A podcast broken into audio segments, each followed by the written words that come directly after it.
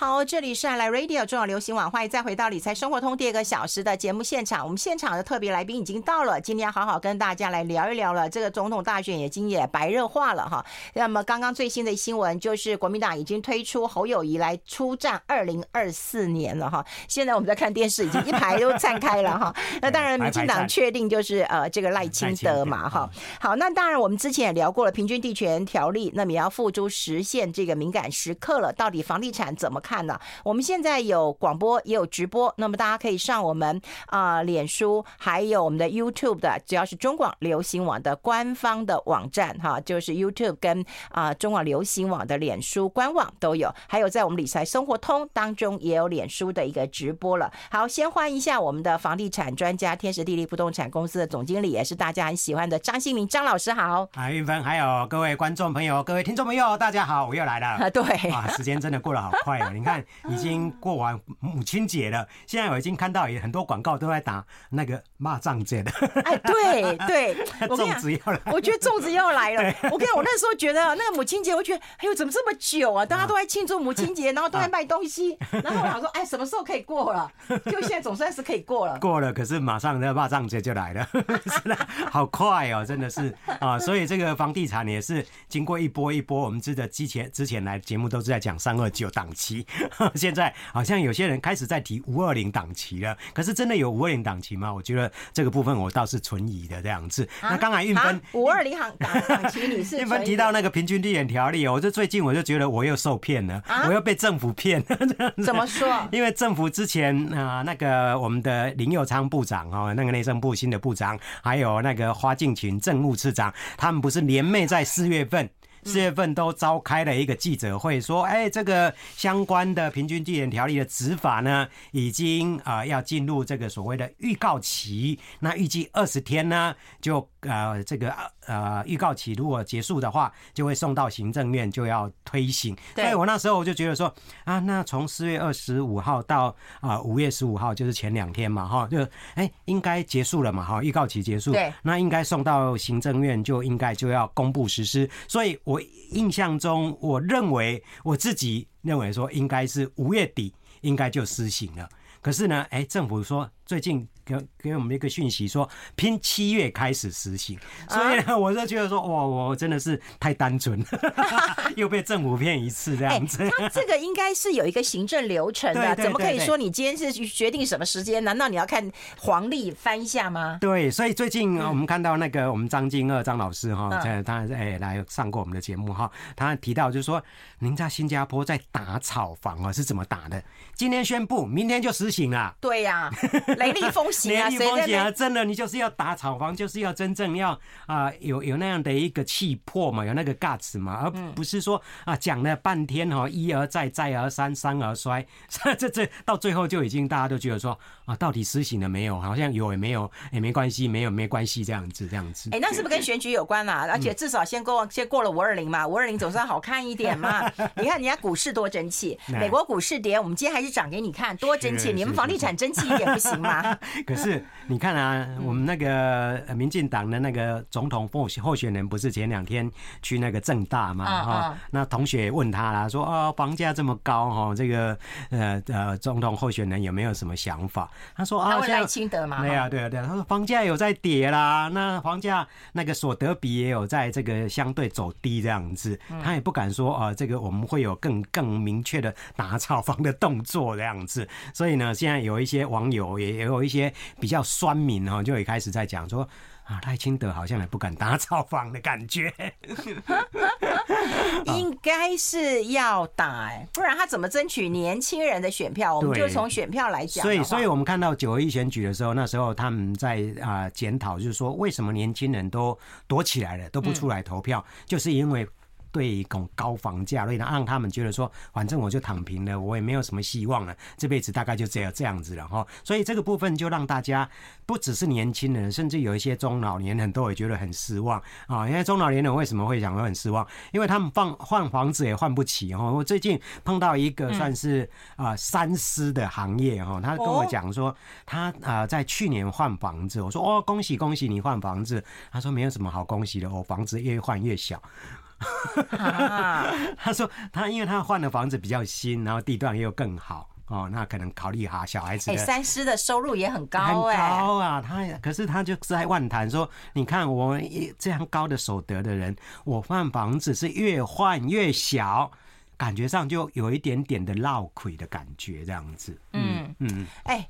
那你看年轻人，你跟没人连差，其实还没办法嘞。对呀、啊，对，存了半天，我那碰到年轻人，他说存了半天，连厕所都买不起，那怎么买房子啊？是，所以这个也就是现在很多人都会觉得说，现在政府好像真的对这种高房价，嗯，真的我好像没没办法就对了。然后讲说有有价，事实上根本就没有啊。对啊，没错。哎、哦嗯欸，那你为什么今年就是五二零没有推档期啊？当然啦，就是说有还是有这个市调的业者，他们去做一个统计，就是说五二零好像哎有蛮多的案子还是推出啊。如果说以北台湾他们做的这样的一个范围哈，他们统计大概有一千四百七十七亿的一个推案量了哈。那比去年同期，如果是同样抓这个五二零前后的推案来讲的话，比去年同期还增加二十一个 percent 这样子。那可是呢，虽然说案量还是比去年同期增加，那大家会感觉到说，好像没有那个呃档期的氛围，就是为什么会这样子呢？第一个就是说，业者即使说要推案哦，因为他推案有时候有些是不得已的。为什么会讲不得已啊？因为我们的央行在呃前年推出了一个所谓的选择性信用管制，嗯，针对这种所谓的购地的建商啊，如果说你已经这个买了土地，你已经有土地融资的话，你在十八个月内要动工。对对对，所以这个部分变成是一个紧箍咒，让这些买了土地的人，已经跟银行贷这个土地融资的，他有一点不得不发，箭在弦上不得不发的这样的一个情绪。所以呢，他们好像有一点啊，这个被逼的鸭子应上架的这种感觉。所以呢，他们即使说推出了，感觉上也好像都很低调这样子，哦，没有特别大的这种销售动作。那。大部分都是在哎这个鸭子划水这样在销售，那所以呢，基本上大家就感受不到那种所谓的档期效应。那即使说有一些案子真的好像还卖的不错哦，我们知道有几个案子在三重啊，或是在这个土城还卖的不错。哎，三重现在房价也好贵哦。我那天访问一个一线的，哇，对，我我有听到那个，对，我的天哪，嗯，那个案子听说每个礼拜都是满满满的。哎，我也对啊，听说好像没有，已经没有这么大。大块地了，对，而且最主要，因为它的那个地点非常好，在捷运站的出口哦，然后这个进入它台北市区里面，可能就十分钟的这样的一个捷运的车程了，所以对很多上班族来讲，即使说他可能六字头，六字头在那个地方算是合理价位。一般来讲都觉得说那个那个地方对算是合理价位。你变了，不是变了，我们就是你变了。你你很少会跟我说合理价位。就以那个区块来讲，而且就是离捷运站这么近的这样的一个按那个房子来讲的话，它算是价格上面对。一般上班族来讲，已经算是相对合理的价格，而且它有一些比较是中小平数的这种产品，大概是一千万出头，所以它这个产品是卖得很快的。是卖的很好的，这个市场上大家是公认的这样子。对，你知道吗？今天还有个新闻，就是说啊，开始那个有那个呃，你那个房贷支持行列嘛，哈。对。对，我们之前讲过嘛，你台北市要八百五十万以下的房子，其他县市要七百万以下的房子，这谁可以拿得到这三万块钱的？台北市大概拿不到啊。我觉得拿不到啊。对，新北市有些地方刚来的那个案子也拿不到。那也拿不到啊。对呀，所以这个就是我们之前在节目中也讲过，这林佑昌的三件嘛，哈，住宅三件。那个住宅三件就是只有这个住那个所谓的啊房贷的支持方案，他还不是说那个补贴方案，他说支持方案。这个对，还支持方案，玩文字游戏。我们先休息一下。I like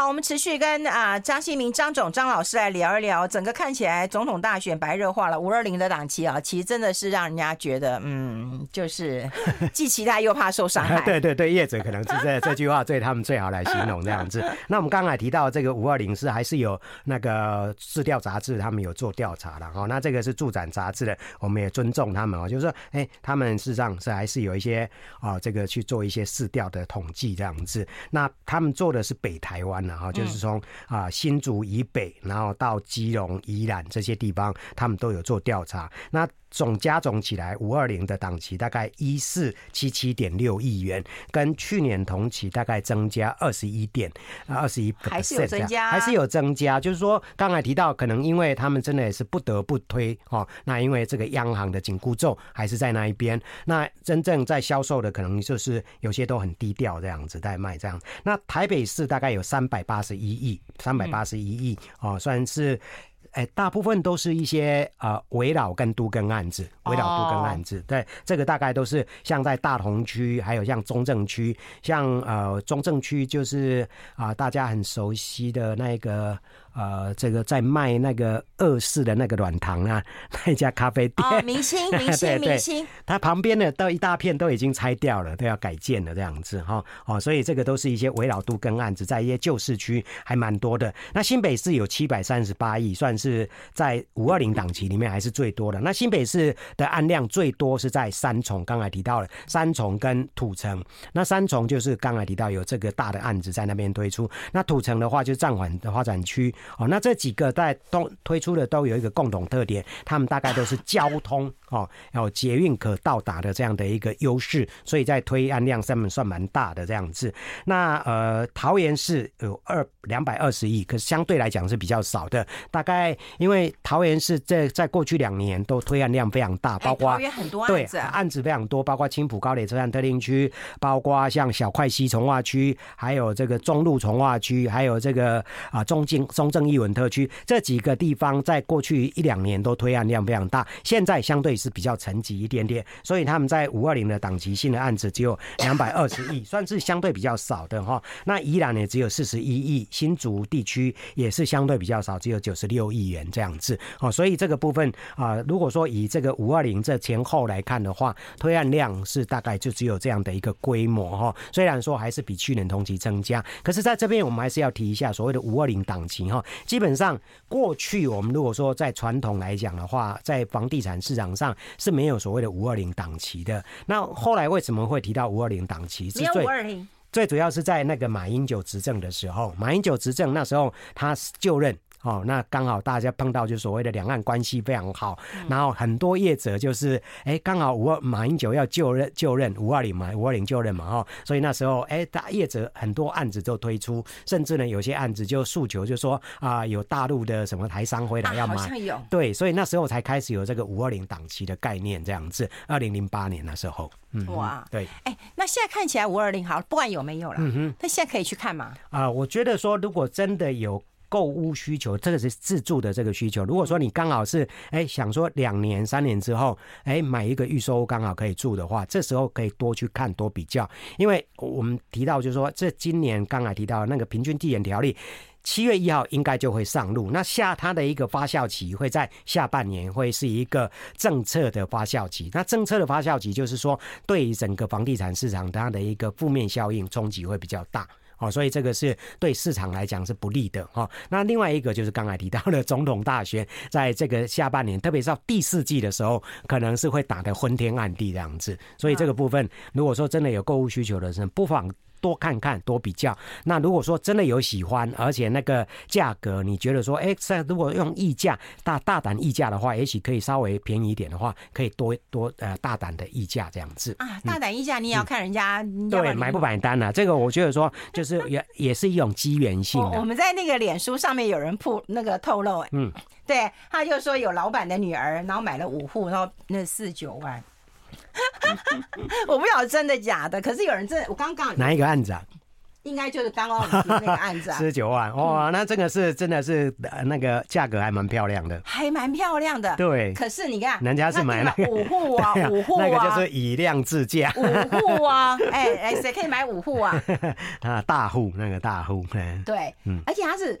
女儿的老板呐，女儿哈，他是说女儿的老板啦，不是老板的女儿，这很重要，不然以为是自己的那个 内线交易啊。他说女儿的老板呐，订了五户啊。嗯，所以有时候这个就是我们常常讲说，哎，有时候讲某某人某某人，搞不好就是自己。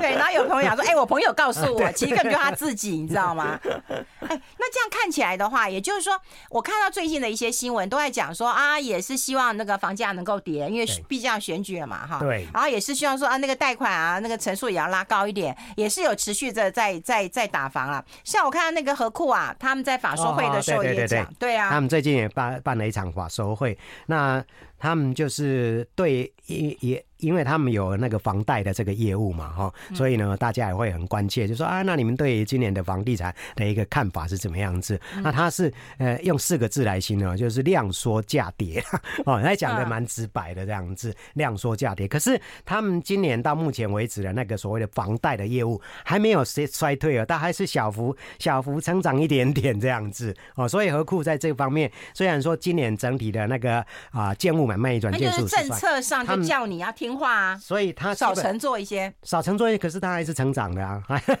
那并没有说真的大幅度的衰退，或者是说，因为我们看到就是说六都在第一季的时候啊。买卖移转件数衰退了二十四个 percent 嘛，那我们之前有提到，所以那个整体是衰退很明显。可是何库它本身在承做房贷这一部分，虽然说已经你讲了已经遵照有这个啊政府的这样的一个指示，可是他们还是有这个小幅度的成长。哎，好，我们聊完房子之后，我们就来聊聊房贷的状况。现在房贷大都是三十年，哎呦，这这是对，我你还笑得出来？要哭啊！我们刚刚运分在聊，我们先休息一下，先休息。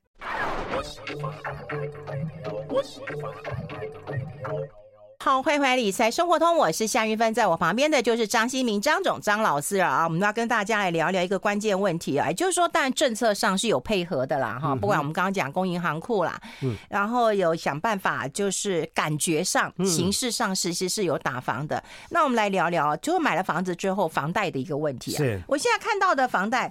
现在都是三十年呢，他说现在已经来到了两百九十七个月嘛，嘿，两百九十七个月算一算的话，大概就是二十四年，大概将将近二十五年呐，哦，那所以呢，这个是平均数嘛，所以有蛮多人都已经是用三十年的房贷。对，那我们记得我们当年在买房子的时候，也没有人跟我们讲说有三十年房贷，我们那时候还觉得说，哎，怎么房贷就是二十年啊？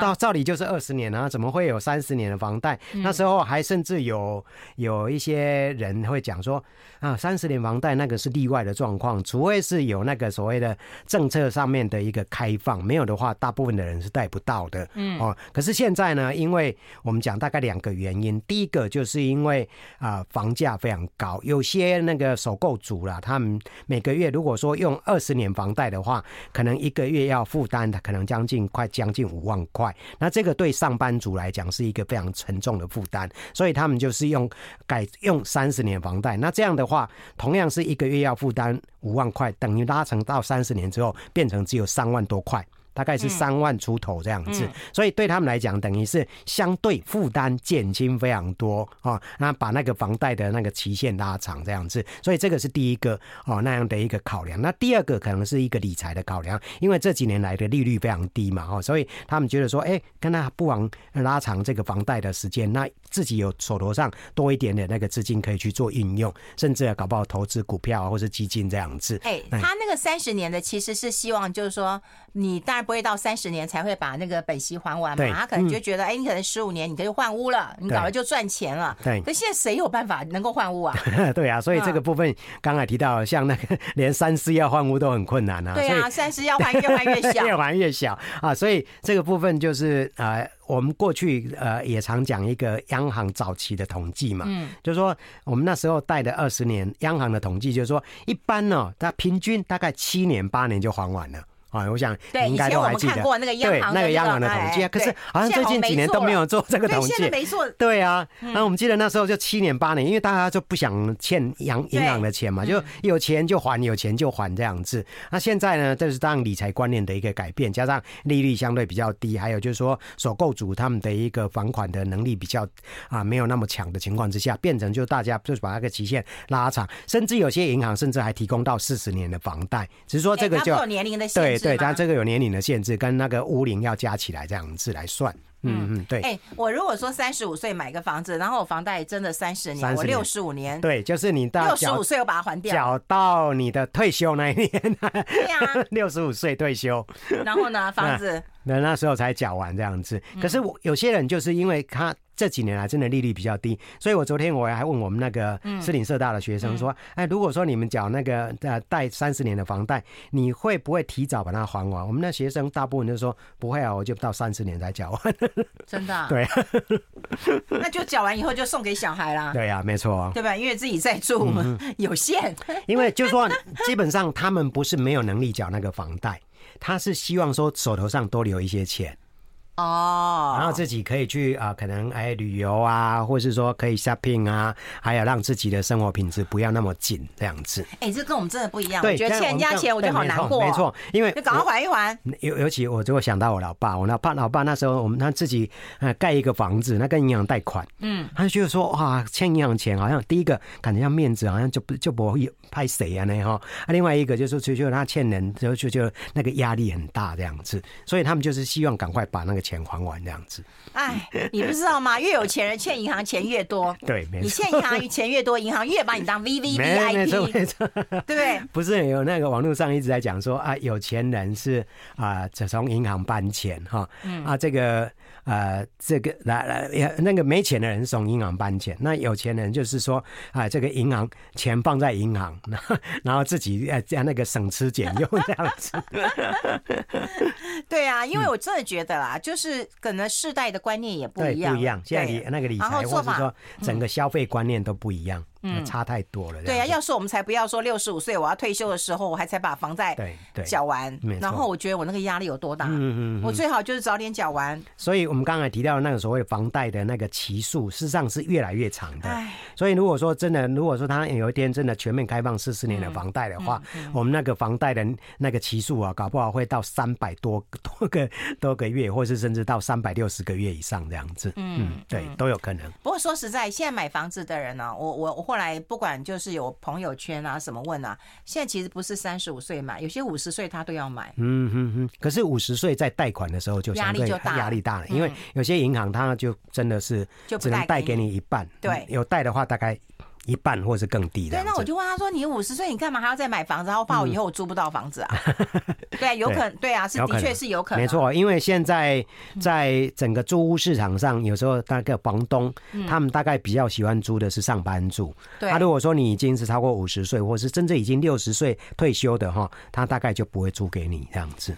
唉，嗯，好，所以房贷三十年其实是一个呃趋势了。嗯，那现在如果我们要买房子，它还是三层的自备款吗？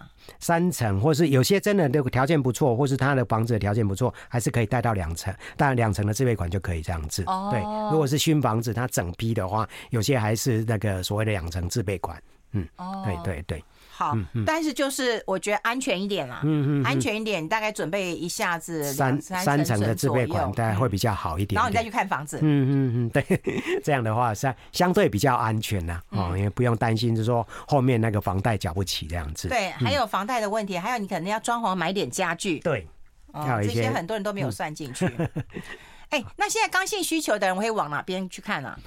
现在刚性需求大概有有一个趋势，就是说回归到所谓的蛋黄区，还有说相对生活机能比较好的地方。因为过去我们看到，就是这两年来很多都是这样所谓的蛋白区，甚至蛋壳区，那个整个啊推案量跟销售率都非常好。可是基本上它这些生活机能都没有到位，所以它会出现一波的这个所谓的卖压。那到时候这些地方的房价可能就会相呃受到这样的一个压抑，这样子。那如果说真正你你讲的刚性需求，他们就不会再像过去就是往那个外围去找，他们会相对回归到基本面，嗯，要还是有生活机能，要有这个交通条件，至少就是说捷运要能够到。所以这个变成就是说，我们讲的逐捷运而居，这个在大台北地区还是非常的普遍。哦，还是一个，我觉得这还是很重要，很重要。有捷运就有生活机能，就解决交通最大的问题了。我们先休息一下，待会来聊聊老人宅的一个问题。我们先休息一下。I like 好，我们持续跟我们张新民张老师来聊一聊，因为我们最近发现了一个有趣的一个统计啊，就是说大安区的一个户数哈，那个高龄的人口其实是很高的。对啊，没错啊，因为他他已经到达，他变成是双老的现象啊，就是房子也老了，那住在里面的人也老了这样子。对，哎，那那。以前不是说会有很多的老人家会搬到比较清幽的地方，对，对不对？有。那这个这个山高水净的，我也碰到一个那个老先生。那有一次到那个淡海新市镇去演讲啊、嗯哦，那其中就有一个老先生啊、哦，那在演讲完之后，他跑来然后说：“哎，这个张老师，张老师，我买在这个地方啊，淡海新市，那时候买，他就说他买十三万多了。嗯，他说啊，这样房价会不会再跌？”我说你买十三万多，已经是相对低点了。对对对哦，啊，他还担心就会跌啊。我说你是说你为什么会买这个地方？他说他是从大安区卖掉房子搬到大安区，搬过去。对，因为他大安区的房子卖掉之后，哦，那有有一大笔钱嘛，那买那边的房子是一平才十三万多啊，所以他还有留下一笔很好的养老金这样子。那他说他住在那边大海新市，很多人觉得说啊，这个生活机能不好啊，或是天气冬天很冷啊。他说。说他只有一样不适应，嗯，哪一样不适应你知道吗？他说冬天反潮哦，那种那种所谓玻璃都会那个也像那个对对露水的这样子，这样滴水这样子。哎，他说有时候这一点呢他没办法适应，他其他都还 OK。哎，可是我有朋友搬去就就比较对，也是那那那边，嗯，他就不愿意出来跟我们见面，但他年纪比较大一点，比较相对交通比较不方便。现在还有那个啊轻轨还比较好，当初的时候刚搬开第一批刚搬过去的轻轨也没有啊，那其他住户也相对比较少啊，那所以他很多人住在那个地方之后就不愿意出来这样子。那可是我觉得这几年真的有越来越多的这种所谓的退休族在那个地方。我有一次去那个淡海新市镇，哎，就在那边逛一逛，他那边有一个那个类似污水处理的那个地方，嗯，就有一一两位那个是退休的夫妻。他们在那边放老鹰，你知道吗？啊、放老鹰？对，就是他们可能养了老鹰，然后就在那边放啊，嗯、感感觉让那个退休生活很很惬意这样子。哦，我是有看过放鹦鹉的，我还没有看过放老鹰的。对，啊，哎、欸，可是我觉得有个问题啊，像我一个朋友，他其实小孩都在国外，嗯，他就让让他的爸妈住在大安区，哦、因为他就跟我说，他爸妈在那边吃啊、喝啊、用啊、哦、医疗，是是是，相对的理个头发也都很方便，对。就就方圆没有太远的地方。相对来讲，就是说，我们如果说啊、呃，那个退休族来讲的话，有时候真的是你一定要生活机能方便啊，而且要有公园绿地啊，可以让你散散步啊、溜达溜达这样子。嗯，那要采买也要很方便这样子。因为最近有一个媒体也访问我，就是说他们要做一个这个所谓的啊、呃，这个局局那个叫什么呃。日本叫做什么局局退休组叫叫什么？我我一下，他们在在在在讲说，啊，退休组退休之后，嗯大概要特别注意些什么？因为有些人就像你讲，他会从那个市中心要搬到一个相对可能郊区，或者是甚至呃比较清幽的地方。可是我讲说，那个是过去的观念，我们大家大概都受到陶渊明的影响，就是说希望采集东林下，悠然见南山这样子。可是那个真的是啊不方便。有时候你如果有一个身体病痛，因为特别是老年家。他身体病痛的话，要有时候要就医的话，可能就是因为那个时间造成他的一个不幸这样子。嗯，所以我们就是说，最好是在。二三十分钟的这个路车程之内，一定要有一些医疗设施这样子。哦、对，哎、欸，那另外就是，我觉得也要考虑一点。但过去的例子都说，我们应该要远离尘嚣，对不对？对，然后自己当一个农夫，然后我可以种种菜，自种自种，养养鸡。对，我一个朋友就买去呃台东哦、呃，就买了一块地，然后我们也去过，啊、呃，真的很棒的地方。然后她老公又爱种树，嗯哼，然后然后她也在那边种种花，养养狗啊，日子过得很惬意，很惬意。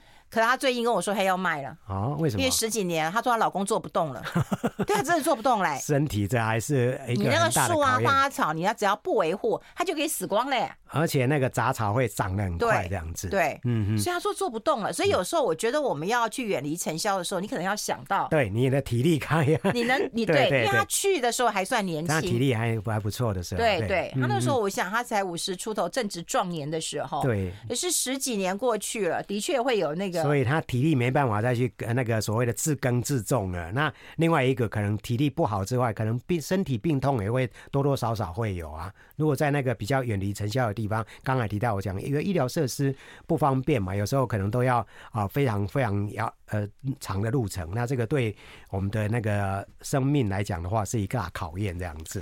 哎、欸，那问题来了，嗯，这个大安区都是老人在住，嗯，那当然也有你刚刚讲的医疗资源、交通便利性，嗯，好，那年轻人当然也住不起啦。本来想说老人嘛，挪挪地，对不对？嗯、对，我挪到这个呃远一点的地方去，也许年轻人就有机会入住嘛。对，显然是没有办法，没办法，因为那个房价那个门槛对啊，这么高。所以我我们看到有一种现象，就是说，刚才应芬提到，有一些老人家他肯把多余的大安区的房子卖掉，卖掉哦，处理掉一些。那有些他不卖掉，他就是出租。那年轻人还有机会就租到这个大安区里面来，所以他不是买房子，他是租到大安区，哦，对，所以这个是一个选项这样子。所以我们看到大安区的那个出租的那个市场还是蛮不错的，它的租金也相对是比较好的。那很多人之所以会在大安区租房子，他想说，因为他在市区里面上班，哦，那个交通相对比较路程比较近这样子。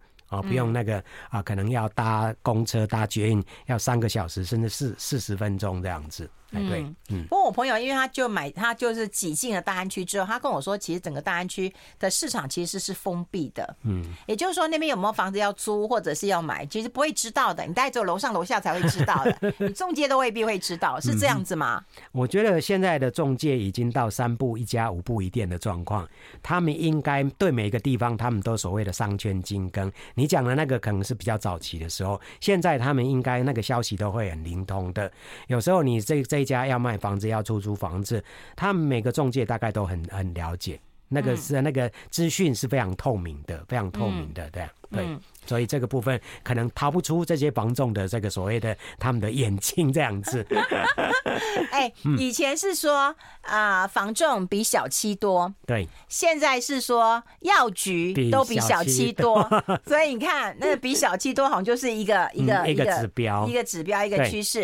然后老年人口的一个这个比例慢慢的攀高。对，虽然你刚才提到，就是说有些老人家双老的现象的话，他们有时候不得不要换不换房子，因为为什么呢？因为他那些老房子都是没有电梯的，可是你又不能换太远，很麻烦呐、啊。我们先休息一下，换去哪里呀、啊？这是大问题耶！先休息一下，进一下广告。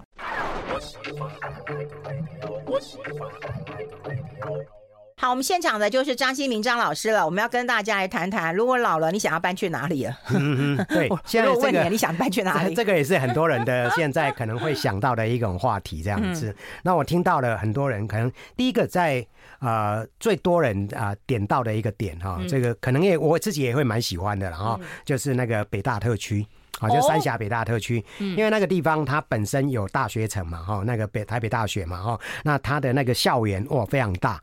哦，那前一阵子不是樱花在开吗？很多人都到台北大学去开那个拍樱花这样子，所以这个部分是它它的那个大学城的这这样的一个校园，算是一个非常好的，让你可以在那边哎。看你要怎么逛怎么走都可以。那另外一个就是我们刚才调的医疗资源嘛，那个行天宫那个、哦、啊那个温子宫医院，温子宫医院就在那个那个三峡交流道下去，这样很近便。嗯、所以呢，这个是它的两个两大优势。所以我的一个大学同学，他在外交部退休之后，他也是很早就在那边买一个房退休宅这样子。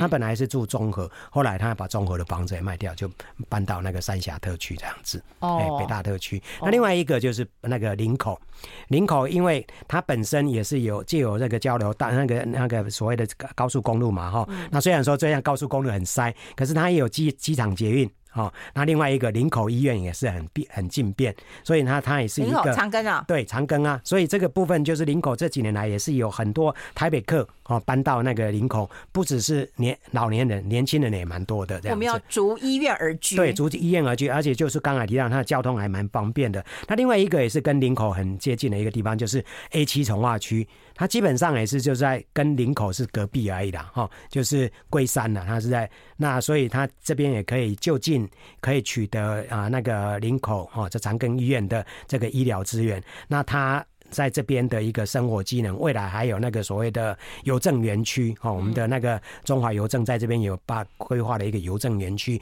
未来也会有商场卖场这样子，所以这个对地方的生活机能也都是有很大的一个帮助。哦，嗯嗯，对。哎，那那那中南部呢？中南部你都不会想要移移居到花莲、台东 啊？我们知道有很多人移居到宜兰啦。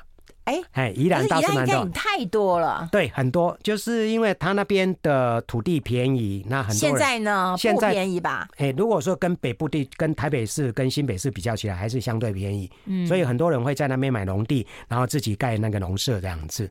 哦，可是它的一个缺点就是什么？医疗方刚才提到医疗资源不方便。再来就是说，你如果不是常住在那边的话，那家具家电常常会被偷，遭小偷，会被偷光光这样子。还有下雨，对对，还有下雨就那个潮湿这样子。这个不还有很多地方呢，地势比较低，还会淹水这样子。对，所以这个是宜兰地区的一个相对，如果说要退休族的话，这一部分会啊、呃、有一些这样的一个疑虑要去考量到。那花莲就太远了，因为有些人觉得说花莲太远，像你讲的台东那个也都特殊的族群这样子。我知道有一些啊、呃、比较算是文学家啦，或是一些艺术家，他们会住到花莲，或是像你讲的台东那个地方去。对，哎，算是不食人间烟火。对对，没错没错。对，就可以享受。嗯哼。那刚才我们哦提到的那个所谓淡海新市镇，也有一些退休族他们会往那边走。哦，那淡海新市镇当然它的医疗资源要靠那个像那个叫做马介医院。要靠马街医院，相对会有一点点，有一点点距离这样子。对，哦、嗯嗯，对，嗯。那其他地区，对了，我就觉得第一个考量，可能还还是医院了。对，老了毕竟可能要考虑到医医疗设施的一个问题了。对，还有另外一个就是那个相对比较靠近呃大台北地区的，就是那个新店的安坑，新店安坑，安坑啊、那个有有更新医院。对哦，有有有啊，那那个地方又是比较靠近山区，有些人觉得说，哎，好像还有那个比较退休的 feel 这样子。哦，哦，那那最近那个安康那个地方，大家都去那边什么赏萤火虫啊？不是去那个吗？哎，要去哪里看？什么石定啊，或者是双溪啊？那那个也是一个点，那那个安康也是安康也安康那边，对对，嗯对。中台湾地区建议可以卖掉台中市区到草屯养老。啊，对，台中你熟啊？你台中人啊？台中就是太太过于都会化。你这样，如果说要真的在要享受退休生活，它草屯的话，可能相对比较好。可是草屯它的那个医疗设施还是相对比较不方便。嗯，对。所以你看啊，我觉得我们现在的考量跟之前不一样。以前是要有学校，对，要有银行，对，要有菜市场，对，要邮局。对，那现在是有医院就好了。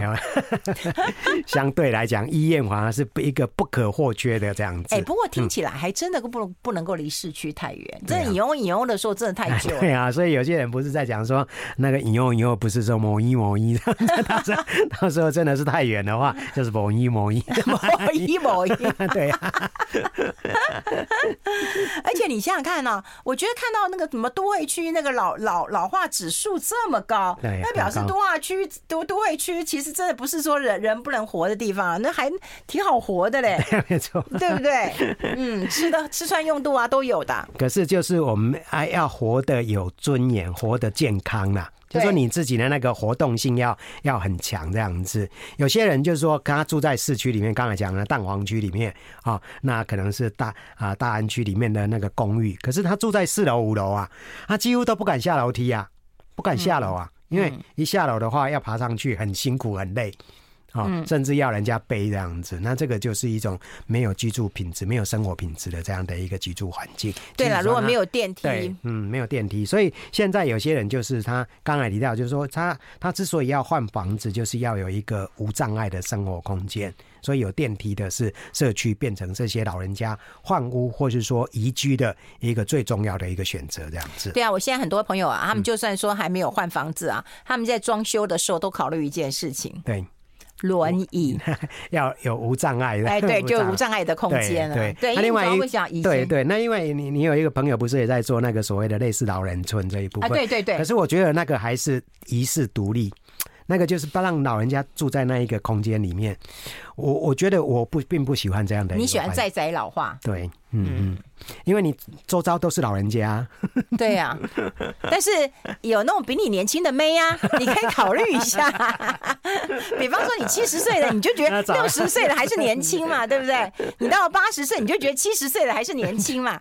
我觉得那边去有比较就不错啊。没有你，你不晓不晓，不理解男人的想法。啊、男人想法是怎样啊？男人的想法是二十五岁要娶二十五岁，嗯，三十五岁要娶二十五岁，四十五岁要娶二十五岁，六十五岁要娶二十五岁。拜托，那年纪比你轻就好了啊！对啊，哎、欸，你你你想想看，如果有一天有一天你八十岁了，你看到五十岁的会是一个什么感觉？差你三十岁耶！还是不行哦，还是要二十五岁哦。我今天，我今天，我今天对你真的是太失望了。没有，我是把一般男人的心声讲出来。还是那是你朋友感觉，不是你？但，不是我想的。真的，我太让我觉得伤心了，真的太让我伤心了。好，所以建议大家买房子的时候，第一个一定要记得有医院，对对不对？就特别是换屋的这族群这样。然后记得就是要有一些整修的时候无障碍的一个空间，嗯嗯，对。然后生活机能，所以不要离群所居啊。对啊，最好不要离群所居，不要想说哦，我真的是每天看山看海这样子啊。有时候会看山看海，会让你越来越厌世这样子啊。对，所以这跟我们以前想的真的不一样。我觉得不同的年纪之后，我们的一些思考，以前都会觉得啊，应该要选择远离蛋黄区。后来发现，哎，蛋黄区人家活得还挺长寿的嘞。好，就大家一定要这个稍微留意一下。我觉得现在的一个大家选房子的一个不同的趋势。今天非常谢谢我们的好朋友房地产专家张新民到我们的节目现场跟大家做一个这么清楚的一个分享。谢谢新民，谢谢，谢谢大家，拜拜。拜拜。